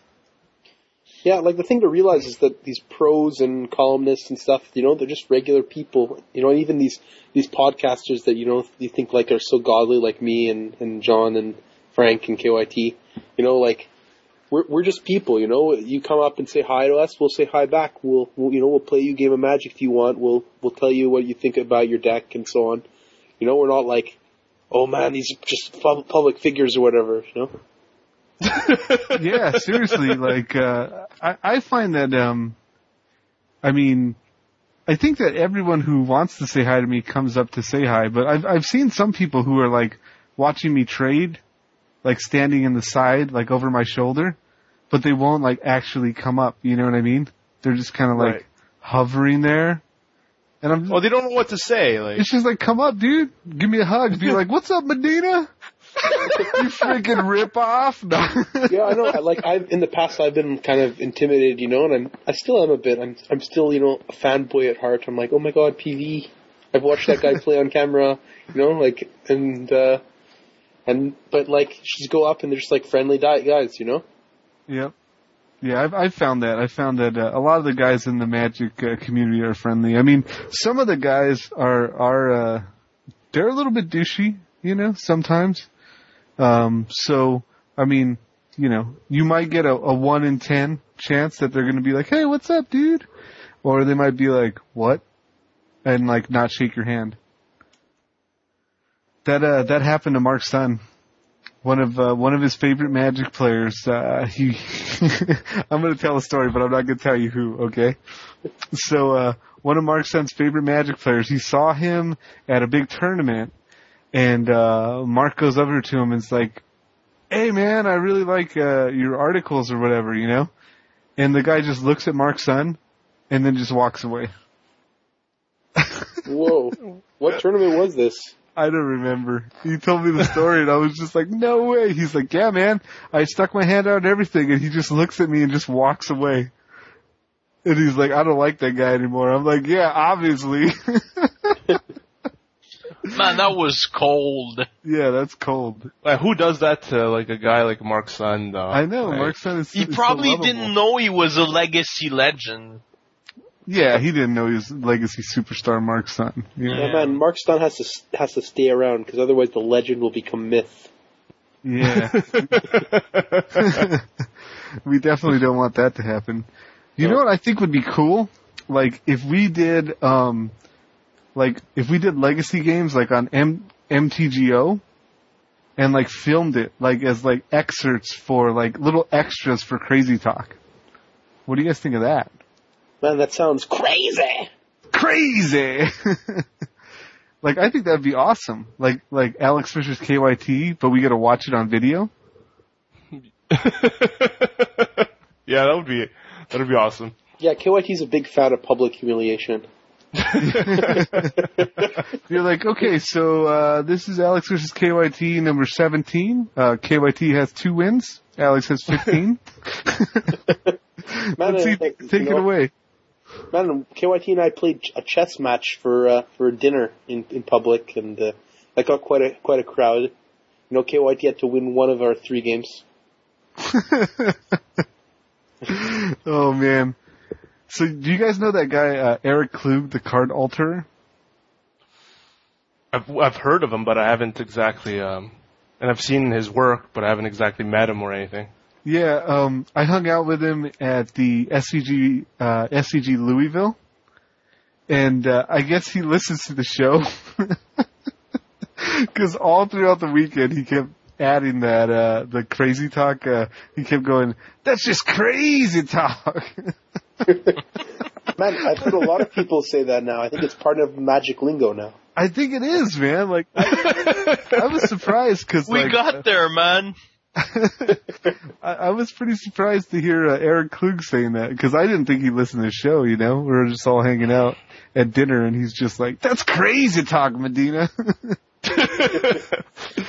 oh, like man. to me to me like you when you were like talking about awesome moments is like uh the times where like Alex was like he had just he had just finished like his uh his day one at the GP and like he was showing me his deck he was like telling me like like all his card card choice uh how they ended up doing and there's a guy trading at the other table. He turns around. He's he's like, "Are you get like? Do you guys podcast?" And I'm Yeah. like, "Yeah, we do." Like, oh man, yeah, you guys are superstars, man. It's uh, We'll, we'll it's still never well, be at it- Mark Sun's level, though. No, of course not. He's the legacy superstar. It's uh, it's it's nice when you go to an event and like people come up to you and they tell you that they like what you're doing. That's that's like you can't ask for better than that in life. No, that's awesome. Well, You know- I guess you can ask. Get it. Frank. More Frank. oh man, yeah. The uh, that's the thing though. You know, it's uh, it's good to go to those events and get the the like, uh, I guess the verbal confirmation that you're doing something good. You know, because like all day long, all I deal with, and I'm sure Alex deals with this a lot with the comments on the cast, is just trolls. You know? No, not really. Everybody seems to love me now. Well, yeah, They, they, they've changed the target of their abuse. You've definitely come around. You've definitely come around for sure in the in the comments. But like, you know, for a while there. But what I'm saying is like, uh, this last article that I just wrote um, this week. I just wrote the article and I didn't really expect it to like spark all kinds of controversy. But my freaking comments is like three pages long of like people just just trolling, dude. Oh, so you're now you're keeping stats on your comments totals. yeah, I'm I'm pretty excited about this one breaking three pages. it's too bad that most of it is just trolling, you know. I, I, I think would, you have to realize that you're the, the people. You're not doing this for the people who are trolling you. You're doing it for the people who like, like cling on your every word, right? You know. yeah, whoever those people are. Yeah. well, I think they've probably been hit by a truck when there's like the red light or something. yeah. So um, so no, but it's good to go to the events and then like you don't hear a lot of trolling at the events, you know. I would love for someone to come up and troll me at an event, face to face. nobody nobody trolls you in person because it's so much harder to troll someone like face to face. The internet is like the perfect trolling medium. Yeah, that's what I would want though. I'd want someone to be like, come up to me and be like, Medina, you're a scumbag. Okay, Medina, what's ne- what's the next time we're going to meet? Can you come to GP Toronto? I mean Montreal. No, I can't do that, dude. Because I, I would I would gladly troll you to your face. That would be awesome. You know, that would I'd be be like, you are we terrible. should put that on film too. yeah. If you, all you listeners out there, if you want to troll me, do it in person. All right, just make sure your health insurance is all paid up and stuff. Because when I put you in the hospital, you know, you're gonna need Don't someone to pay for that. Obamacare. Yeah. Medina poisons people. That's what he does. He's got like a poison dagger in his pocket. He's gonna he's gonna mess you up. Oh man, poison actually- dagger. What is that? oh But man. yeah, John, actually, you know, earlier you said uh, in an earlier cast, you said that you you thought onslaught fetches were good to pick up, right? yeah. Well, I'm now the proud owner of three onslaught fetches. Awesome. Yeah, it's, but it's not because I respect you or anything. It's because I won a tournament and got those as a prize. well, whether you respect me or not, those have gone up since I said to do that. So, uh, you High know. five. High five. have the weirdest relationship. oh man. People love it though. Did you, let's, let's, let's transition to this, uh, well, as we're winding down here, it doesn't look like Mark Sun's gonna make it. I don't see him on the, on the thing, but, uh, let's go to our favorite feedback section. This is one I didn't get to participate in last time, but, uh, this time I get to do favorite feedback. so you guys, you guys good with moving to this, uh, segment here? Yeah, yeah. All right, so uh, I see I see Frankie's cursor is like right above my name, and it, it just reminds me. Uh, I I do a show notes like this for Untapped too, and like as I'm reading my show notes, freaking Frank Laporte keeps putting his cursor where I'm reading and keeps typing wieners. Like so, while I'm trying to read my my show notes, he'll be like wieners, wieners, wieners. I'm like, I'm like, freaking, oh man. So like, it's tough to read when that's going on. So, so my favorite feedback of the week uh, has to go to someone who posted on Mana Deprived, and this is an old friend of mine. Uh, it's got my back uh, through thick and thin. So uh, the poster's name is Drew. Drew, my homie, and uh, he says this about last show. Not as good without Medina. A lot of awkward pauses, but still very solid cast guys. So solid cast guys, but uh, you know, not as good without me. I can understand that. and then we got uh he says I'm only one Jeet and two Lawan away from having a full legacy Merfolk list. Pretty stoked. Love you guys. More Frank, more Medina, and more crazy talk. So uh, check it out, Drew. I'm gonna hook you up, and I'm gonna send you a Lawan. What? Yeah. Oh. so we'll get you closer to that legacy list. Man, and, that's uh, crazy, Tal. that's crazy talk. Wow. yeah. No wonder Medina gets positive feedback if that's what happens, eh? Bribery, like- baby. he's like, yeah. Bribery every Oh, time. He's man, like- that's he's like, why you you, could- can never do good in tournaments, man. That shit's not allowed. Oh, wow. Oh, Whew, Podgate check. so, uh, so yeah, um, Drew, uh, send me an email and, uh, and I'll get you hooked up with that, uh, free Lawan for being an awesome guy and listening to crazy talk. And you know Lawan's at GP Providence, we're going for 35 bucks the day of. Wow. Hey, maybe I'll send you a Jeet instead. Let me double. Well, that's because there were only, there's only one dealer that had them, and they only had like four or five or something. Are you serious? Yeah. Which dealer had all it? out. Face-to-face games. Oh, face a face. So, so actually there was some like problems with that. Like uh, the main guy, the who owns the store, Sal, and the main employee, Matt, were actually stopped at the border because of some visa problems. So my car ride was in charge of like bringing cards there and like setting up shop there.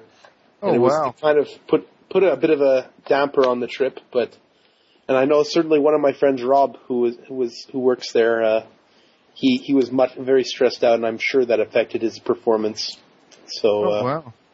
but like they still seem to be the dealer doing the best, even though they didn't have a banner or anything. It was just like constantly packed. Wow, And, uh, so Luan's, yeah, 30 bucks over there. That's awesome.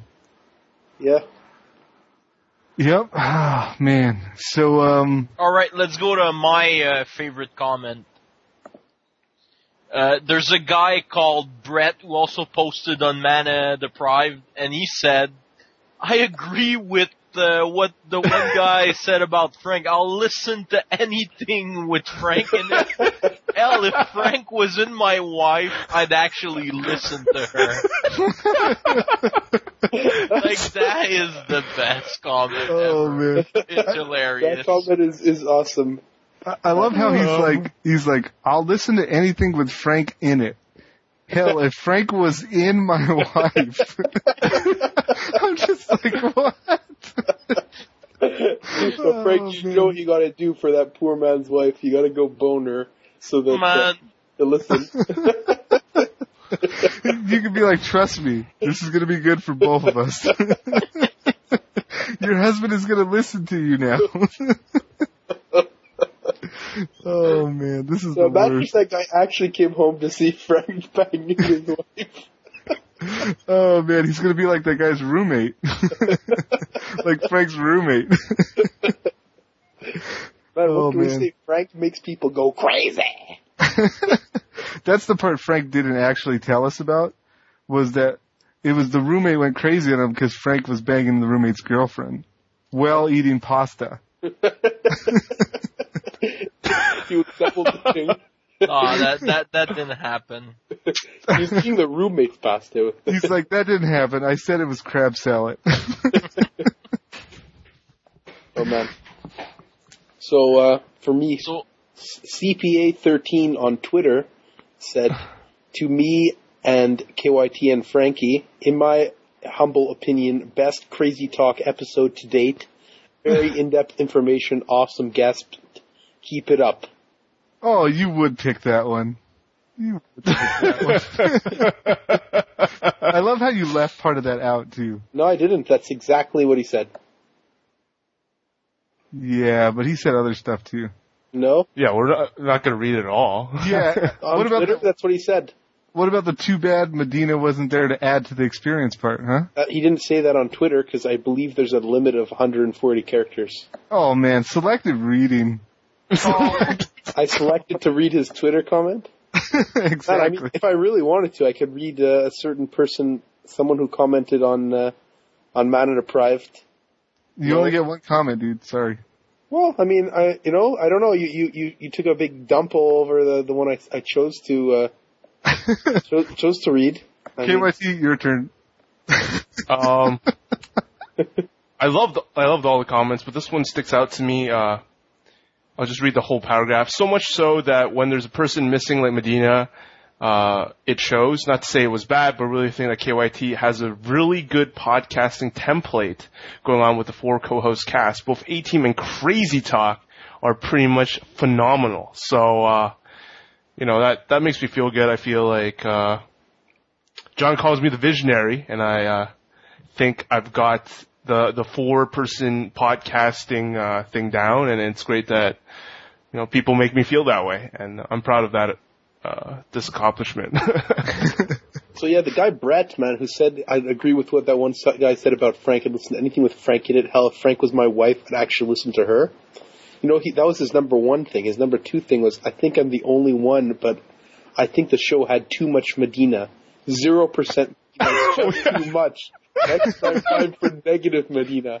oh man, this one's good. Oh man, Brett, guess what? You are the only one. Okay. So uh Yeah, I think he's the only one who thinks zero percent is too is too much. yeah, yeah, he's the only one. people agree that's about right. Oh, Oh damn you and your intellect, Alex. You can never compete with that. Eh? yeah, I can't, I can't I can't outwit him, you know? I can't I can't outwit Alex. But I know that. So I just be belligerent and make him look dumb. See? That's that's my ploy, man. You know, just be belligerent.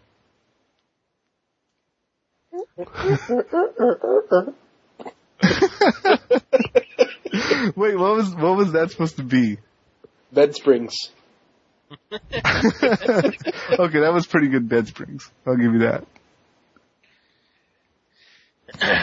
All right. Uh, Man, so so yeah. For the record, I'm not the only one who creates awkward pauses. Oh yeah, that was really awkward. I, I think I think that one needs to be edited down or edited no, out. no, no, I think it's fine. I think I think we can see Medina in his true light. I, I think the bed springs was just sponsorship. fine. I think that one was uh that was good, but uh yeah, we're, we're- the wheels are falling off here, guys. We need to uh we need to I, don't know, I refocus. think I think we've just become a tricycle. That's all. Yeah, One of the wheels. a tricycle of legacy podcasting fun. Man, we're the premier legacy podcast. Yeah. KYT man, uh, do you want me to tell about uh, the the low class thing or? Oh, sure, we can end the there's show with there's that. still a lot of adventures that weren't Right, like Uh, revealed to the public. I think we'll end the show with that. That sounds good. So, uh, me, yeah, I'll- I'll start off Yeah, and yeah, get to tell the- it, tell it. I think you'll tell it. I think, it uh. I mean, we were on our way back and we're really hungry and, uh, for some reason people in the car were, were having a feeling for, uh, Papa Gino's, a place, a pizza place that I've never been to. Like, I'm used to what's ever is available here. I don't know if it's just strictly U.S., but you know, over here you just have Boston Pizza and, and Pizza Hut, and um, that's about it. And Giorgio's, right? And uh, so finally, we go to Papa Gino's and uh, we sit down, have our pizza, and, and at one point, um, Frank uh, is needs to go to the washroom, and, and his face is all red. And I guess I missed the fact that he was coughing a lot. I thought he was.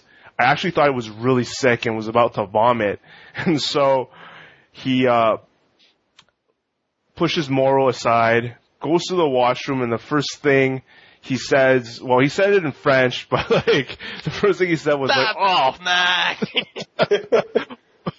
which is pretty much like, oh fuck. And we thought like he was feeling really like I thought I was afraid. I was worried about him. I mean, thought he was really sick, but uh, it turned out he, he said swear for some other reason. Frank, take it away. Well, I just came in the bathroom and there was a bunch of noisy teenagers that were in the restaurant. And when I came in the bathroom, the last person that was there didn't flush. So I thought that was very low class, like not flush in a public venue. oh man, that's that is low class, man. By the That way, is- Yeah, that was future reference, if you want to swear like a like Frank, just you just need these simple cards. Okay, you need to imagine you're playing a lockdown deck with tr- Tabernacle, so Tabernac, and you need you need Chalice of the Void too, so you can go Cowless, and uh, and you're like pretty much set. You know. Anything else you want to add, like to that, Frank? Uh, you can also say Chris. I I thought it was just funny because I didn't expect low class was like not something I expected Frank to say for that moment. he just sits down. He's like, "Man, that was low class." I'm like, "What?" Oh man. What the Ooh. hell's going on here? I was I wasn't really sick. It's just that like uh, one of the guy that uh, that's traveling with us, like he, he was a little bit slow to move to let me out, and I had to act a little more to get things uh, moving. Would this person be Moro Bongiovanni? yeah, it would be. Man, It- I have had no be. good travel experiences with that gentleman. But apparently, in the last five years, he's like aged the five years between twelve years and like you know, uh, like eighteen. You know, like even though it, for most people that's the years it takes, for him it's like between thirty-two and 30, 37 or something. Uh, he can funny. be he can be quite funny. We had a, a lot of laughs. uh, Oh yeah, no, he has he has a him. s- reasonable sense of humor. so I guess with that, we'll go to shoutouts. Yeah, shoutouts. Sounds good. Um, I guess I'll start. I mean, shoutouts to we shout out a lot of people that we met: Barnello, your chick Spruik, um, Drew, Bryce Menard, uh, Mark Sun, um, Amanda Stevens that we met. Uh, there's there's just a bunch of people. There, I didn't get to meet Josh Joshua who who wanted to meet me. I mean. Uh, I mean, it's hard to like actively go and find everyone that I have as a Twitter follower. That's just like impossible. Like I don't really know how they actually look like in real life. Um, and shout outs to, I mean, I gave a lot of shout outs in my article, so that's already done. Uh, Frank, obviously Moro and Roberge. You guys were awesome. And shout outs to Alex and shout out to Medina for cheering us on while we were battling away and me scrubbing out. That's it for me. Uh, Frank? Yeah, I want to send a shout out to uh, Felix and Jeremy. We're also uh, running the the Hulk list, uh, and uh, like they helped me out a little bit. Uh, they gave me their tech, and uh, the the deck was was great. And I I think we're gonna see more of it because it's uh, like it's a fun strategy that hasn't really been explored yet. So uh, I think uh, we're gonna be seeing more of it. And uh, shout out to all the guys that came up to uh, to me or any uh, like of the the cast members uh, there, and they they gave us uh, positive feedback on the show, and like we're glad we're glad that you guys are listening, and uh, we're gonna keep plugging at it, try to put out a good show. And uh, a huge shout out to David Schneer, who, who was able to lend me the list uh, for me to be able to play the deck that I wanted. Uh, that was awesome. Usually, usually, I, I usually I never borrow cards because I have everything. But like, it's nice that there's somebody like to help me out, you know, when when I'm down. That's what we call him, Daddy Schneer. He can be your MTG dad, Frank. Yeah, Even MTG dad needs needs MTG dads. Yeah. Sometimes everybody You got to look out for each other. needs a daddy. Yeah. and uh yeah, s- a shout out to uh Sage Gnosis who tried to bring me that missing Rusalka, but apparently the only one uh, she had was uh, had been used as a divider in her in her box, so it wasn't really presentable, and uh, she she didn't think I, I'd want to use it. But uh, thanks anyway for trying.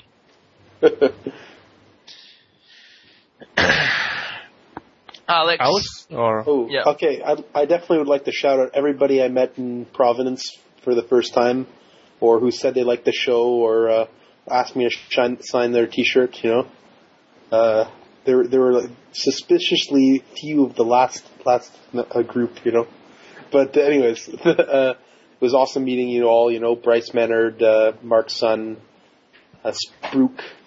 Um, shout out to everybody who's in my car. Uh, Nick LeBlanc, Rob Anderson, uh, David Schneier, and Justin Richardson. The Trip wouldn't have been the same without you guys, though I probably would have been a little bit more comfortable if we'd only been four in the car. But, uh, would have been less funny. It was, it was, I, I was rolling in laughter the whole weekend. And, uh, yeah, shout outs to KYT and, uh, and Frankie for who were, who were also awesome to hang around with. Um, shout outs to everybody who lent me cards, like especially Peter Sackglass, whose deck I was mostly running. Um, shout out to Sammy T, who uh, not only top aided the PTQ, but also designed the deck that DMAC top 32'd with, and the deck that uh, I think four or five of the Canadians out of like 10 who played it day 2'd with. So uh, he did really well. And of course, to Eric Gaudreau and DMAC for making the top 32, and DMAC for eating that massive sandwich. I don't know. I, I probably would have died instead of doing that.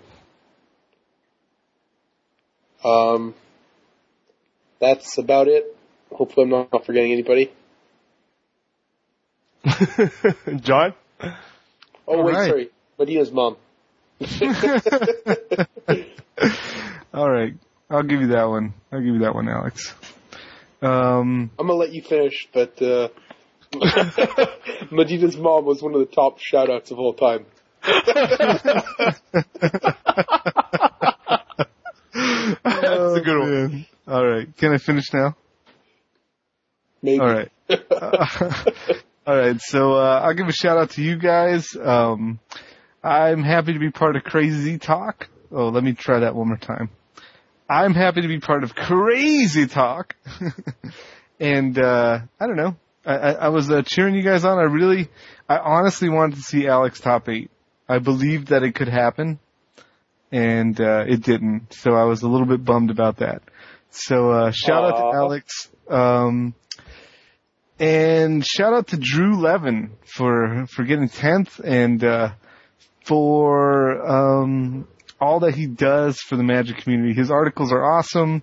Um, he's a good guy to talk to, and um, you know, just a good guy to bounce ideas off of. And uh, shout out to Frank for getting so much awesome comments in the comment uh, section. And uh, shout out to uh, KYT for being a visionary. and uh, I think, oh, shout out to Eric Klug for saying crazy every time I said crazy. We've started something, it seems. Yeah, Now, and Medina, I actually wanted to win the whole thing just for you, so I could come on the cast and be like, "Hey, Medina, how was your weekend? I won, fucking won a GP." No, but yeah, uh, but you didn't. I know, I know. don't worry, don't worry. There's going to be another another moment for for that one. Oh, and uh, shout out to the guys who are ripping my bot off at the moment. Uh, you guys are awesome. And uh, when I catch you, it's on like Genghis Khan. All right. So, uh, see you guys in episode 14. King Ho! Freaking knew it. King Ho. Number two. Uh,